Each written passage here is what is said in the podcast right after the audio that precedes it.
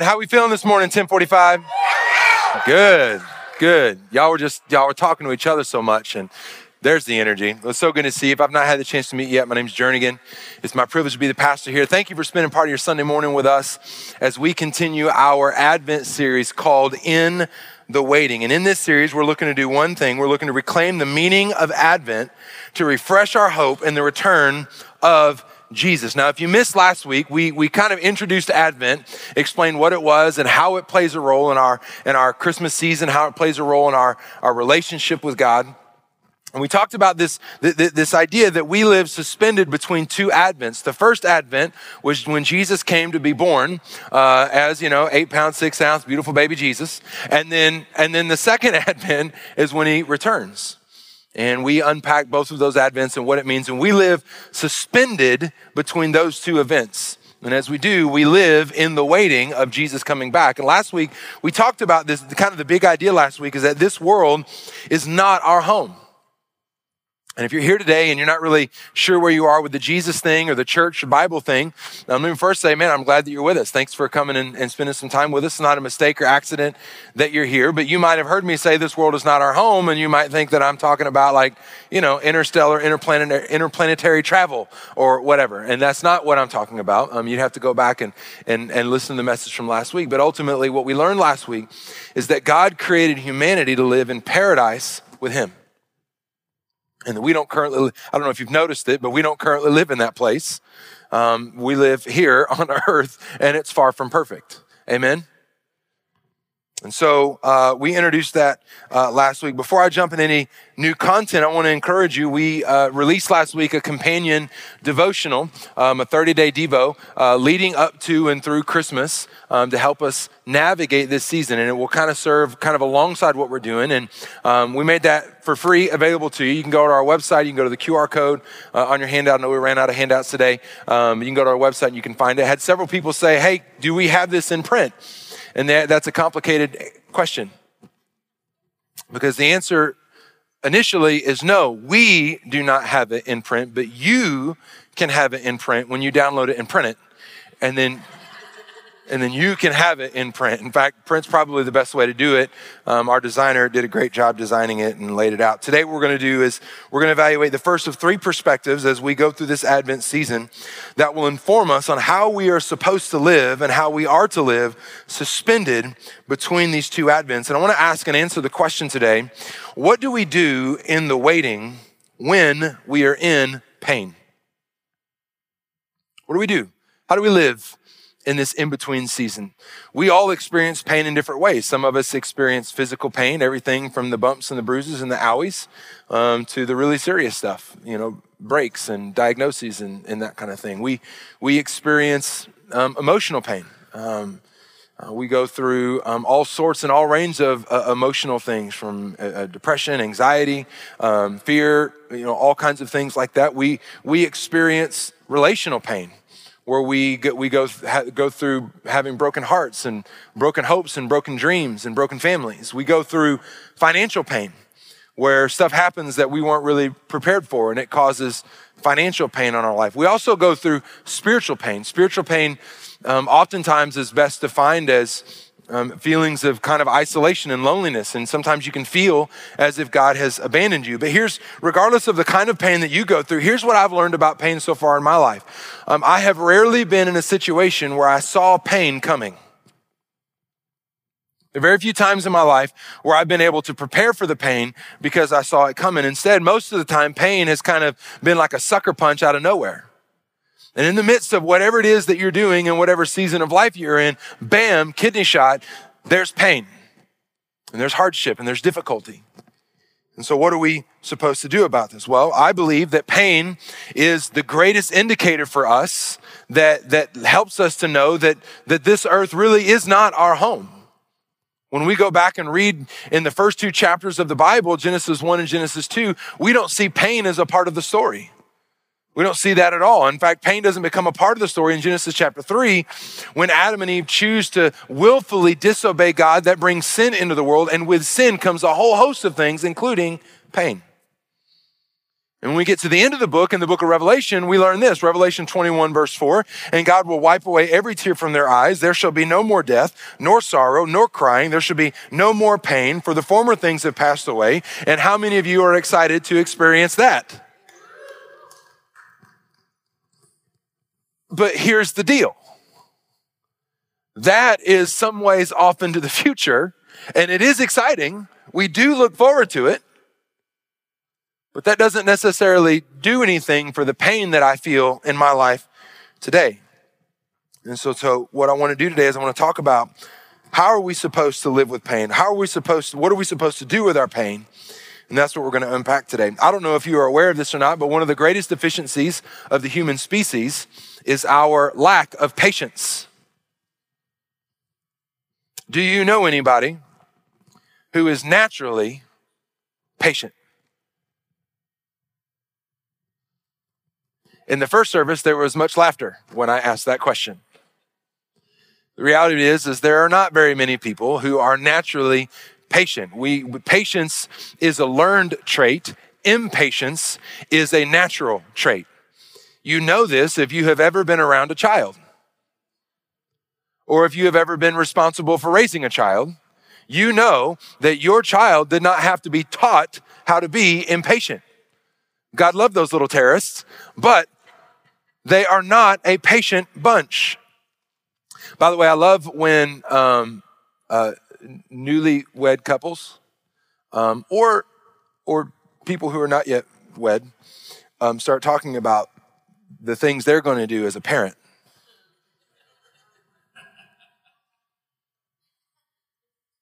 One of my favorites is when they go, you know, when I become a parent, I'm not just going to just going to give my kid my phone to distract them. I'm not, I'm not going to do that. If you are somebody who has said that or believes that currently, the laughter you hear is experience. Because you have not yet been in a situation where you're in the checkout line of Walmart trying to hurry up and get home, and you've got two children that are losing their ever loving minds in that moment, you would gladly give a kidney if they would just shh and not need me just for a second.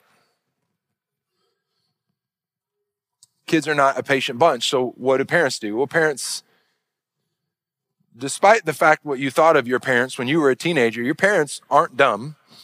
And if you are now a parent, you have learned how not dumb your parents were because parents are like ninjas. They find ways. They're really like Marines. My dad was a Marine, and I heard all the time adapt, improvise, and overcome. And parents are experts at adaptation and diversionary tactics. It's not a bad thing, by the way, if you use diversionary tactics with your kid. That's just being a, um, a good person. And it is also insurance against your own psychological and mental well being. Um, I will say this though, sometimes it's good for your kids to, to learn to be patient. Sometimes it's okay for them to not be given the thing and given the diversionary things because, because what you do when you are teaching your kids to wait is you're actually helping to develop their character. You're, you're helping to squash the impulse and the selfishness and the, the, the, the, the, the I need it now, now not later. Now is when I, I don't want it. I need it now. And, and part of you teaching them patience, that's good. It helps develop their character. It also helps them to build the trust in you as a parent that when you say that whatever it is, is coming and it's going to be worth it, they learn to trust what you say.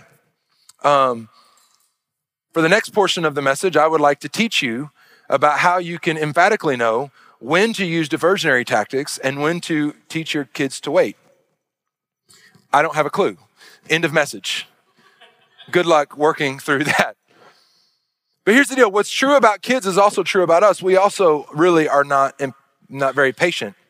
And it's also really funny to me as a parent how many times I complain about my kids' lack of patience and how many times I am in a waiting situation, in a waiting room, in a line, in the very rare occasion that I make it to the restaurant or coffee shop before you do.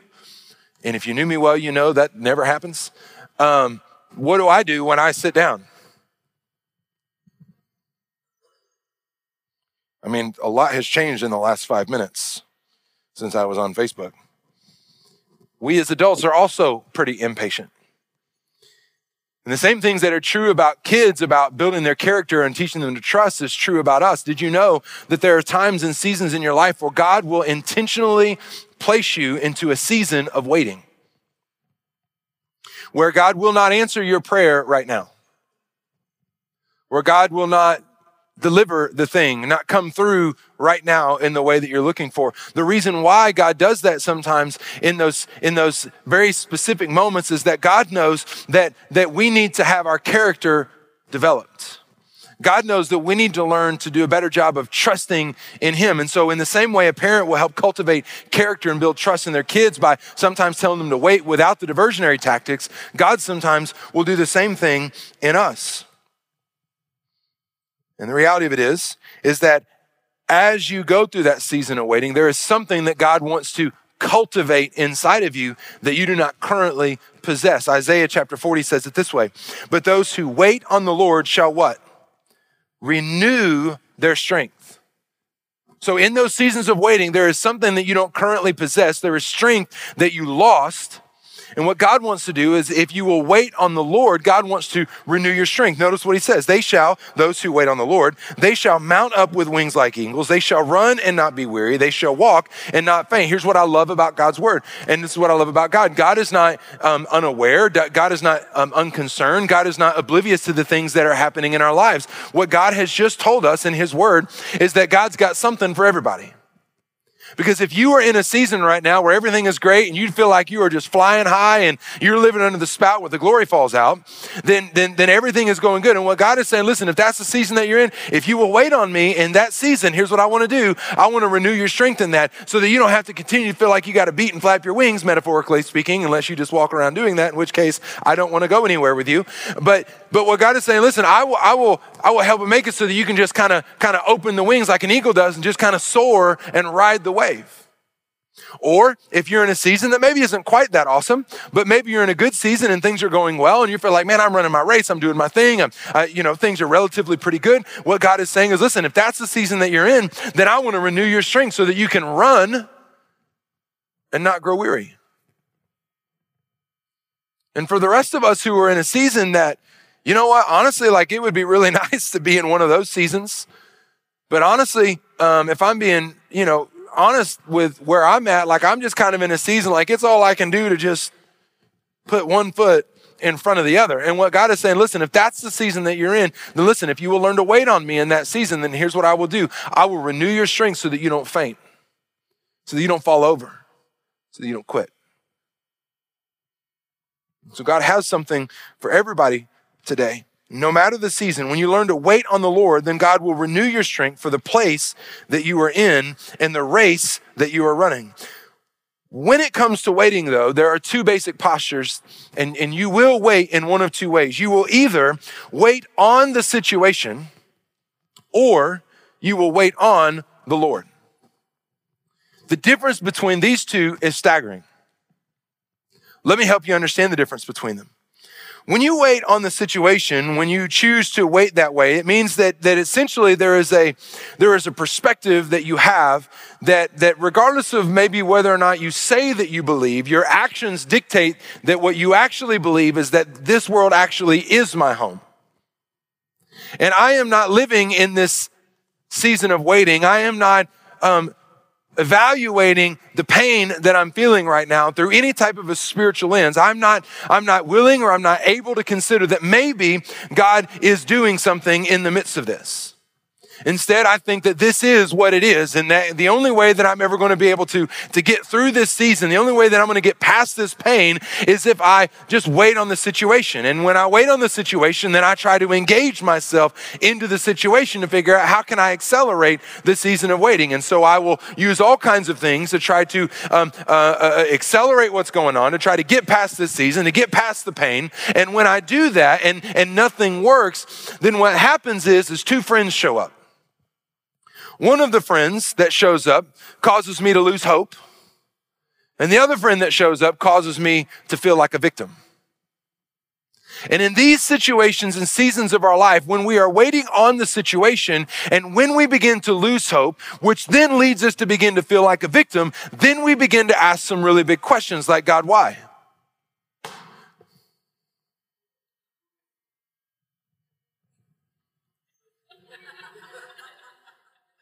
I am waiting on the Lord. We begin to ask God, why? God, where are you? God, how could you let this happen? And what happens in these moments of waiting, when we're feeling all the pain and, and we've lost hope, we begin to feel like the victim. We begin to feel like, I don't deserve this. God, if you really loved me,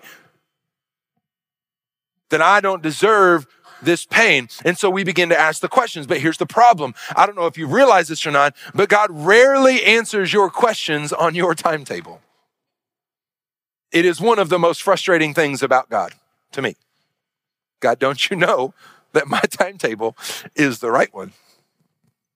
I don't care what their timetable is. Answer on my timetable, please. So, what happens in the space that exists between our questions and God's answers, when we are writhing in pain, when we are doubting God, what happens is we begin to lean away from God. And when we lean away from God, we disconnect ourselves from the source who promised to renew our strength in the difficulty. This is what it means to wait on the situation. This is what it looks like. This is what happens.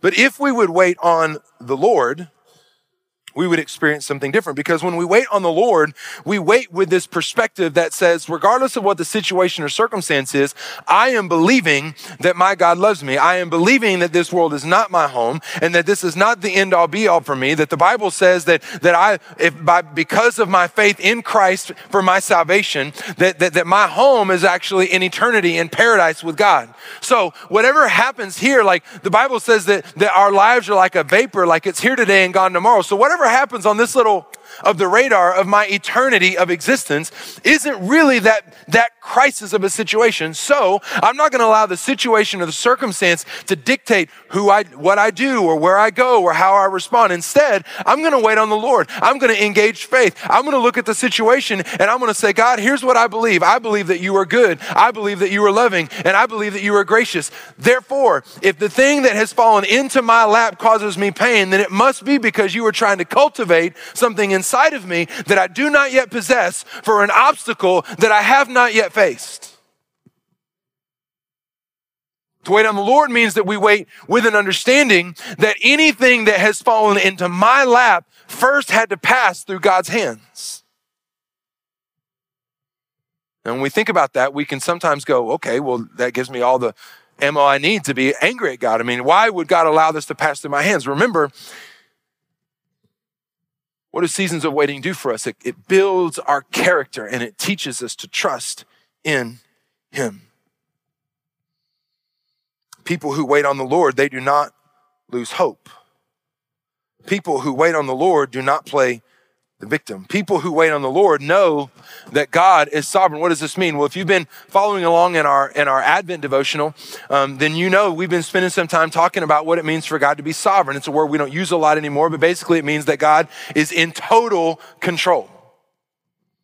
And you spent the first section of the Advent learning what does it mean for God to be sovereign over time? And how does that connect and relate to my life on a practical basis? The next section that you go into, you're going to learn about what it means for God to be sovereign over the leaders of the world. So if God is the King of Kings and Lord of Lords, like that's fine for me to say it, but what does that mean? And how does my understanding of that affect the way that I, that I live my life on the daily basis? And how does it affect the way that I live as I'm waiting on Jesus to return? And those who wait on the Lord have confidence in claiming the promises of God's word, namely promises like this in Romans chapter 28, when it says, And we know that all things work together for good to those who love God, to those who are called according to his purpose. And this, most of the time, when people say this in situations, the church says, Amen. But I'd like to teach you a little bit about this verse because I believe there's a lot of people in the verse that are claiming this promise for themselves that it actually doesn't, doesn't apply to you. This is not an unconditional promise. This is a conditional promise. Let's read it again. And we know that all things work together. So what God is saying is like, it's going to be all right. But it's only going to be all right for the people who For the people who love God, this means that you know that based on your profession of faith in Jesus, there was a time where you recognize I'm a sinner, I need help, I'm trusting in Jesus' death, burial, and resurrection to cover my sins. And as a result of that, I now have a relationship with God, and my home with God truly is in heaven with Him. That, that, that it's only to be all right for the people who love God. But the second conditional promise is that, that it's for those who are called according to His purpose. What does that mean? That, it, that the situation that you're in, if you are walking and living as a child of God, actively trying to live in obedience to God, God's saying, then listen, if it's fallen into your situation, it's going to be all right. Here's the problem that I often see. I often see Christians and talk to people who claim this promise, but they are they're praying for it to be all right because they're in a situation because they walked in disobedience to God. And you start claiming a promise, God, it's all going to work together for my good. And God goes, you got yourself in this situation. Now, it doesn't mean that God is not good. It doesn't mean that God is not gracious because He is both of those things. It doesn't mean that God cannot come in and help you because He can. But help from God always comes on the other side of obedience.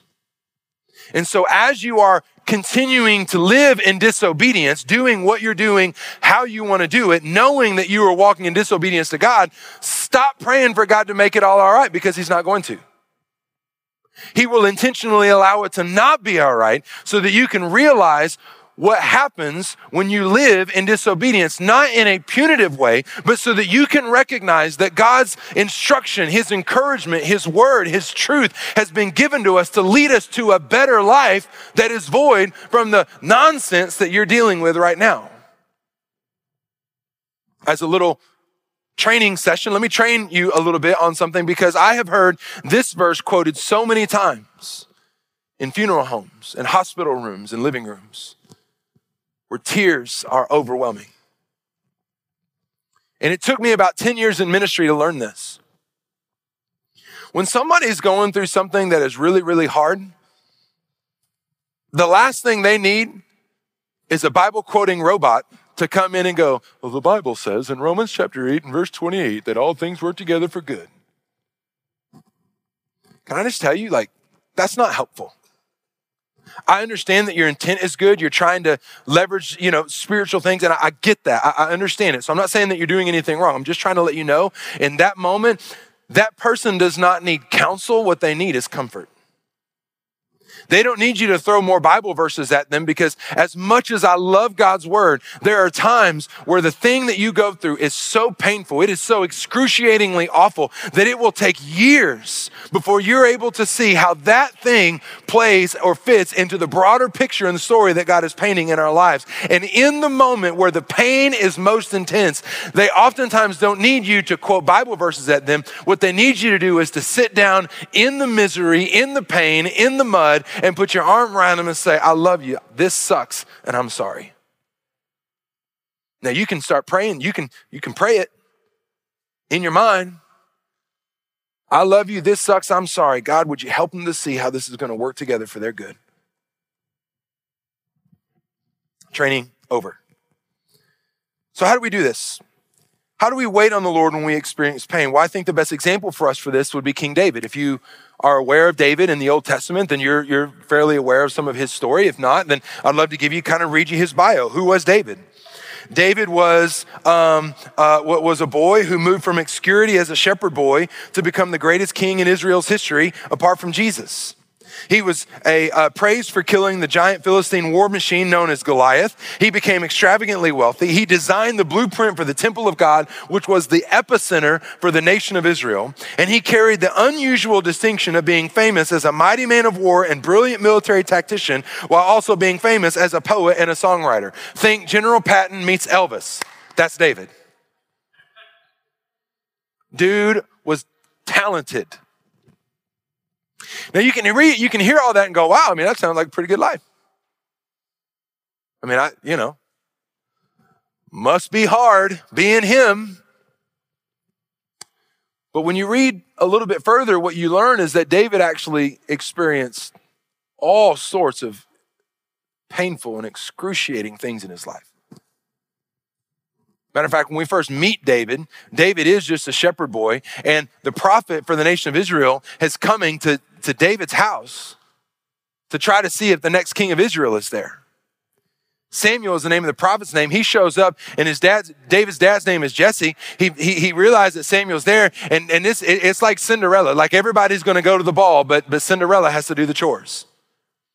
And so Jesse tells David, "Boy, get out there and handle the chores. All the rest of y'all put your Sunday best on. Samuel's here." And Jesse parades all of his sons in front of Samuel while David is out there dealing with the pigs and the sheep. You See, David had to deal with at a very early age a father who thought so little of him to not even invite him into the house when a special guest showed up. When David was a little bit older, um, the nation of Israel was at war against the Philistines, and his brothers were on the front lines of the battle. And his dad said, "Hey, Dave, I need you to uh, I need you to take some food to your brothers, you know, because if they don't eat, they're going to starve, and if they starve, they can't fight and win, and we don't want that because we want to win." And so Jesse sends David to the front lines with all kinds of food and supplies and stuff like that. David gets there and he hears Goliath basically cursing God and cursing the nation of Israel. And David asks the question that any reasonable person would ask Why ain't y'all shut him up yet? And David's brothers get so mad, they begin to question his motives. Like, why are you even here, pipsqueak?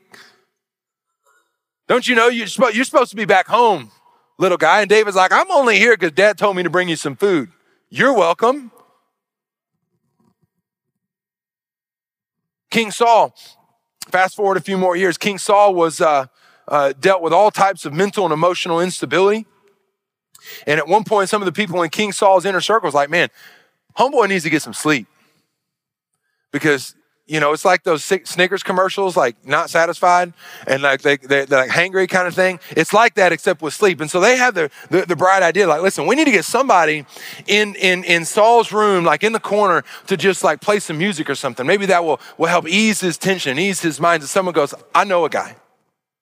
I know a, I know a kid who can do a face melting harp solo and just shred on the harp.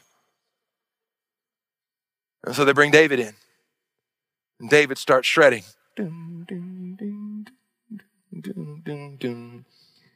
Saul doesn't like that very much. Saul gets his spear and chunks it at David's face. More than once, by the way. Apparently, David is pretty nimble, not only with the fingers on the harp, but with his feet and does like a ninja move and gets out of the way. And David's like, listen, bro, I'm out. Like, I'm just trying to play some music for you, homie.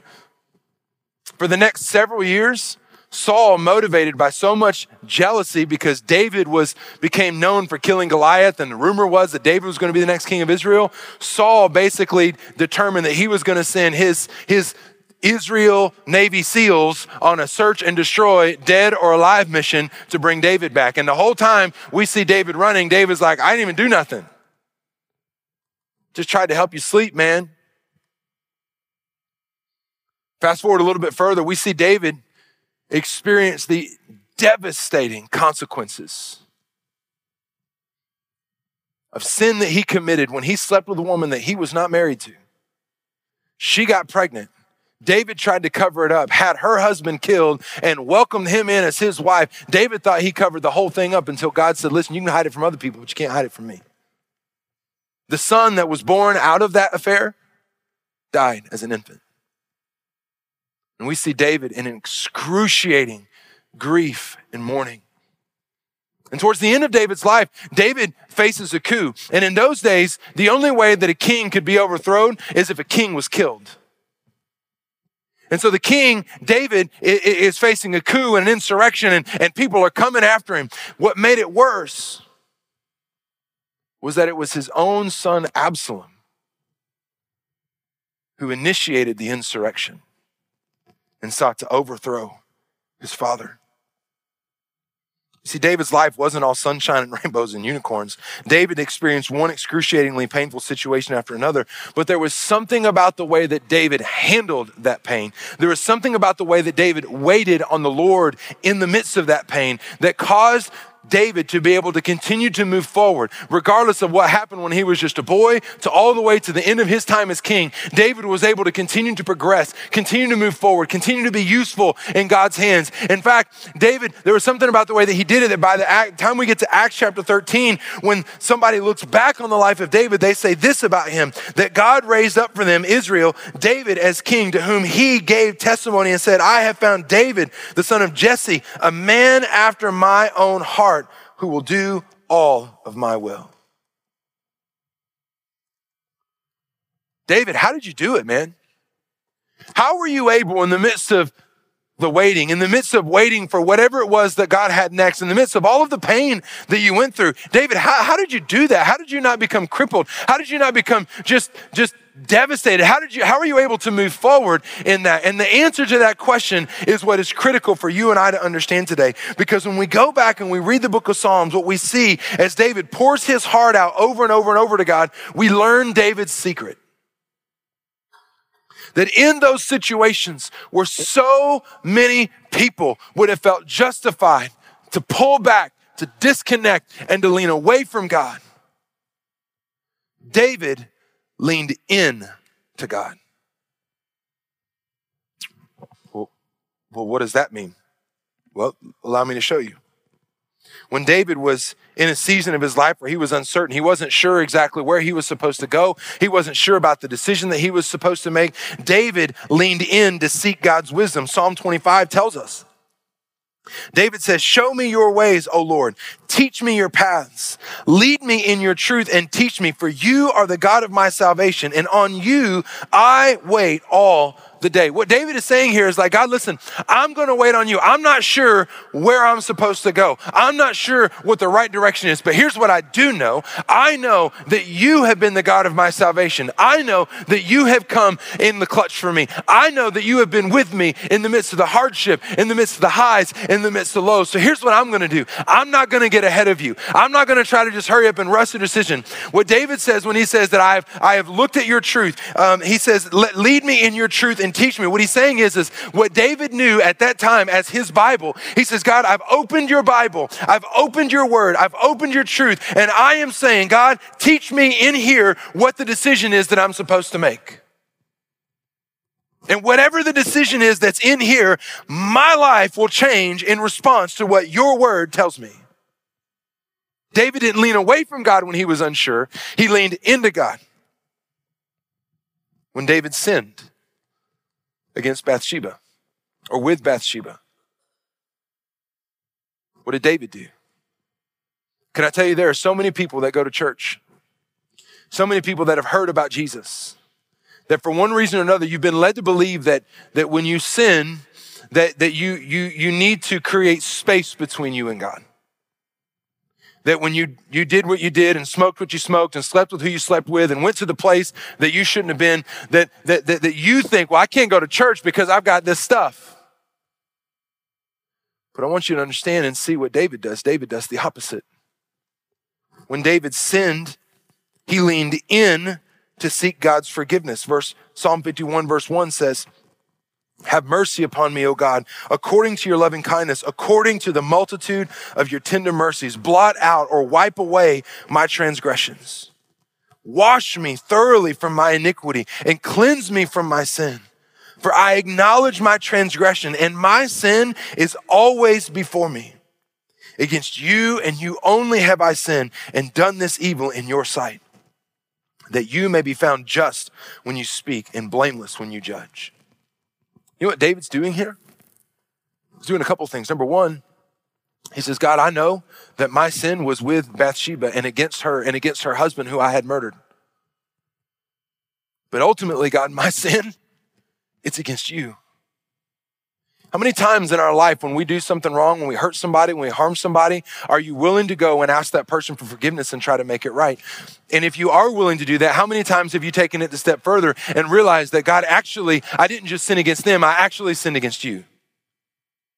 Now, what David is doing here, David is not trying to demonstrate that every time that we sin, we've got to pray and ask for God to bring salvation to our life again. That's not, that's not how it works. God makes it super clear all throughout scripture that once you have become a child of God, once you have become born again, as Jesus says in John chapter 3, you are a child of God. You are secure. Your salvation is secured eternally. And God says in his word that you are secured in my hand and no one or nothing can pluck you from my hand.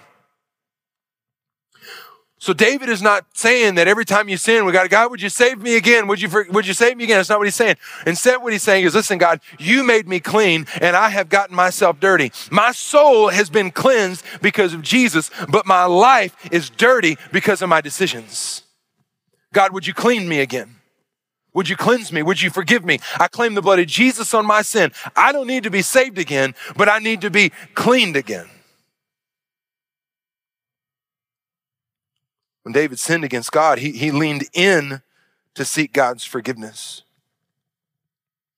But what about when David was lost and bewildered? What about the times where he felt like God was distant from him? When he felt that maybe God had abandoned him and he didn't care anymore? What did David do? Well, David didn't lean away from God. David leaned in to worship God. Psalm 13 says this how long, O Lord, will you forget me forever? How long will you hide your face from me? How long shall I take counsel in my soul, having sorrow in my heart daily? How long will my enemy be exalted over me? You know what David is doing? David is saying, God, I got issues with you. God, where are you? Why are these things happening? And David's response is not to be, to be, to be scared of God. David's response isn't to be disconnected with God. David leans into God. You know what I've learned about God? God's a really big boy. He can handle when I'm disappointed. God's a really big boy. He can handle when I'm upset, when I'm hurt, when I'm angry. Can I tell you, I've had seasons of my life where my prayers to God were a rage filled, expletive, impressive showcase to God saying, God, what the,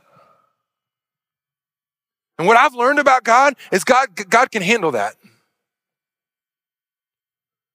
But what I love is at the end of Psalm 13, when David gets to the end of it, he gets to this conclusion and he says, God, so I will sing to you. See, when David was bewildered and he was frustrated with God and by, by, by, where is God and God, why is all that's happening? He doesn't lean away from God. He leans in. He lets God know, like, I got issues. I'm frustrated. I'm hurt. This is what I'm processing. This is what I'm thinking. And then David comes to the realization that God's not mad at him for sharing all of that. And as a result, David says, God, so I will sing to you. See, in so many situations of our life, there are things that happen, pain that is caused in our life, hurt that we feel. And our natural instinct is to want to pull back, is to want to lean away. But David teaches us here that the secret to waiting on the Lord is to lean in closer to Him the more pain that we experience. I know this is counterintuitive. I know this is preaching that sometimes is a little weird and it's odd and I don't really understand that. It doesn't make sense. It goes against my instinct. But here's what we have to understand the devil knows about you the same thing every parent knows about their children. You suck at waiting. And so the devil will do to you what parents will do to their kids. Let me distract. Let me, let me divert. And so what the devil does is he will he will bring things into your life so that you will lean on something else instead of leaning on God. And so when you feel pain, he'll give you, you know, something super fashionable to lean on. Super cute. Brings out my eyes, doesn't it? Yeah.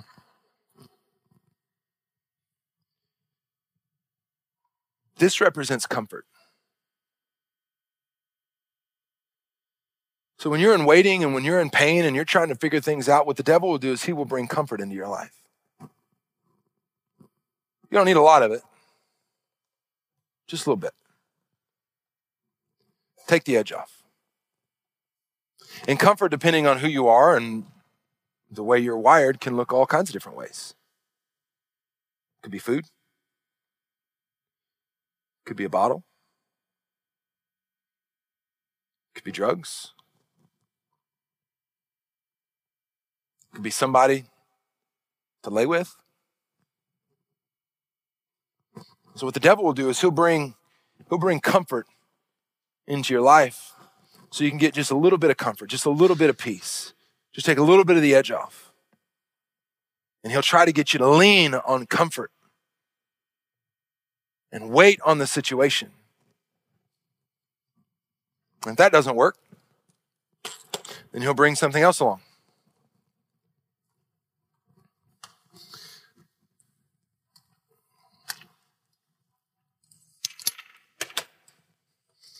This was shorter in the first service. Somebody help the brother out. He'll bring something else along. Something else that as long as you just kind of lean forward, like it'll, it'll keep you from falling. I can have a sense of control as long as I've got this because I'm still kind of in control. I'm the one determining where I'm going. This is just kind of holding me up, making sure I don't stumble and fall. This, this represents your logic your ability to reason or ration your way through something. You build your pros and cons list. You build your um, uh, you know, uh, what, what, happens if I do this? And I start trying to, to, to, to, work through it logically and try to, try to figure out what I'm supposed to do. And, and, and, and we like it because it, you know, it's still my decisions. I'm still kind of in control. And, and as long as I'm in control, then I can kind of determine the pace. I don't have to wait on the Lord. I, I can kind of, you know, just wait on the situation. And it, and it kind of feels good to just, you know, just a little lean, just a little something to help me out. I, I, don't, I don't need a lot of help. I just need a little bit just to make sure I don't stumble and fall. And so the devil will constantly convince you, you can figure it out. I mean, after all, you have the Google machine. Google knows everything. You just, you just need a little something to just kind of keep you propped up right. And when that doesn't work,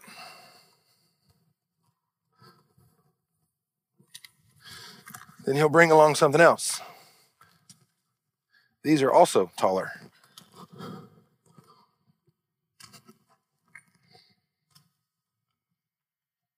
And he'll give you some crutches. This represents convenience. I don't really know what the right thing to do is. Let me just figure out what the easiest solution is. I mean, I just need to lean on a little bit and I can kind of, you know, whoop, move forward. I can kind of move, move back. Not nearly as good, but, you know. And so I just need something that's kind of convenient. Doesn't have to be right. I just need it to be right now. And so the devil puts these things in our lives because the devil knows something that we oftentimes forget. That as long as we lean on these things, we're not leaning on the Lord. As long as we lean on these things, we are waiting on the situation and we're not waiting on the Lord. And as long as we are leaning on these things, listen to this, you will be disconnected from the only source that promised to renew your strength. Not only will you be disconnected from the source that promised to renew your strength, you will miss out on the character that God wants to cultivate within you to prepare you for the next thing that you don't even know yet is coming. As long as you lean on these things convenience, logic, and comfort then you will lose out on the opportunity to trust in the promises of God and to be reminded that it was Him that said, I will never leave you nor forsake you.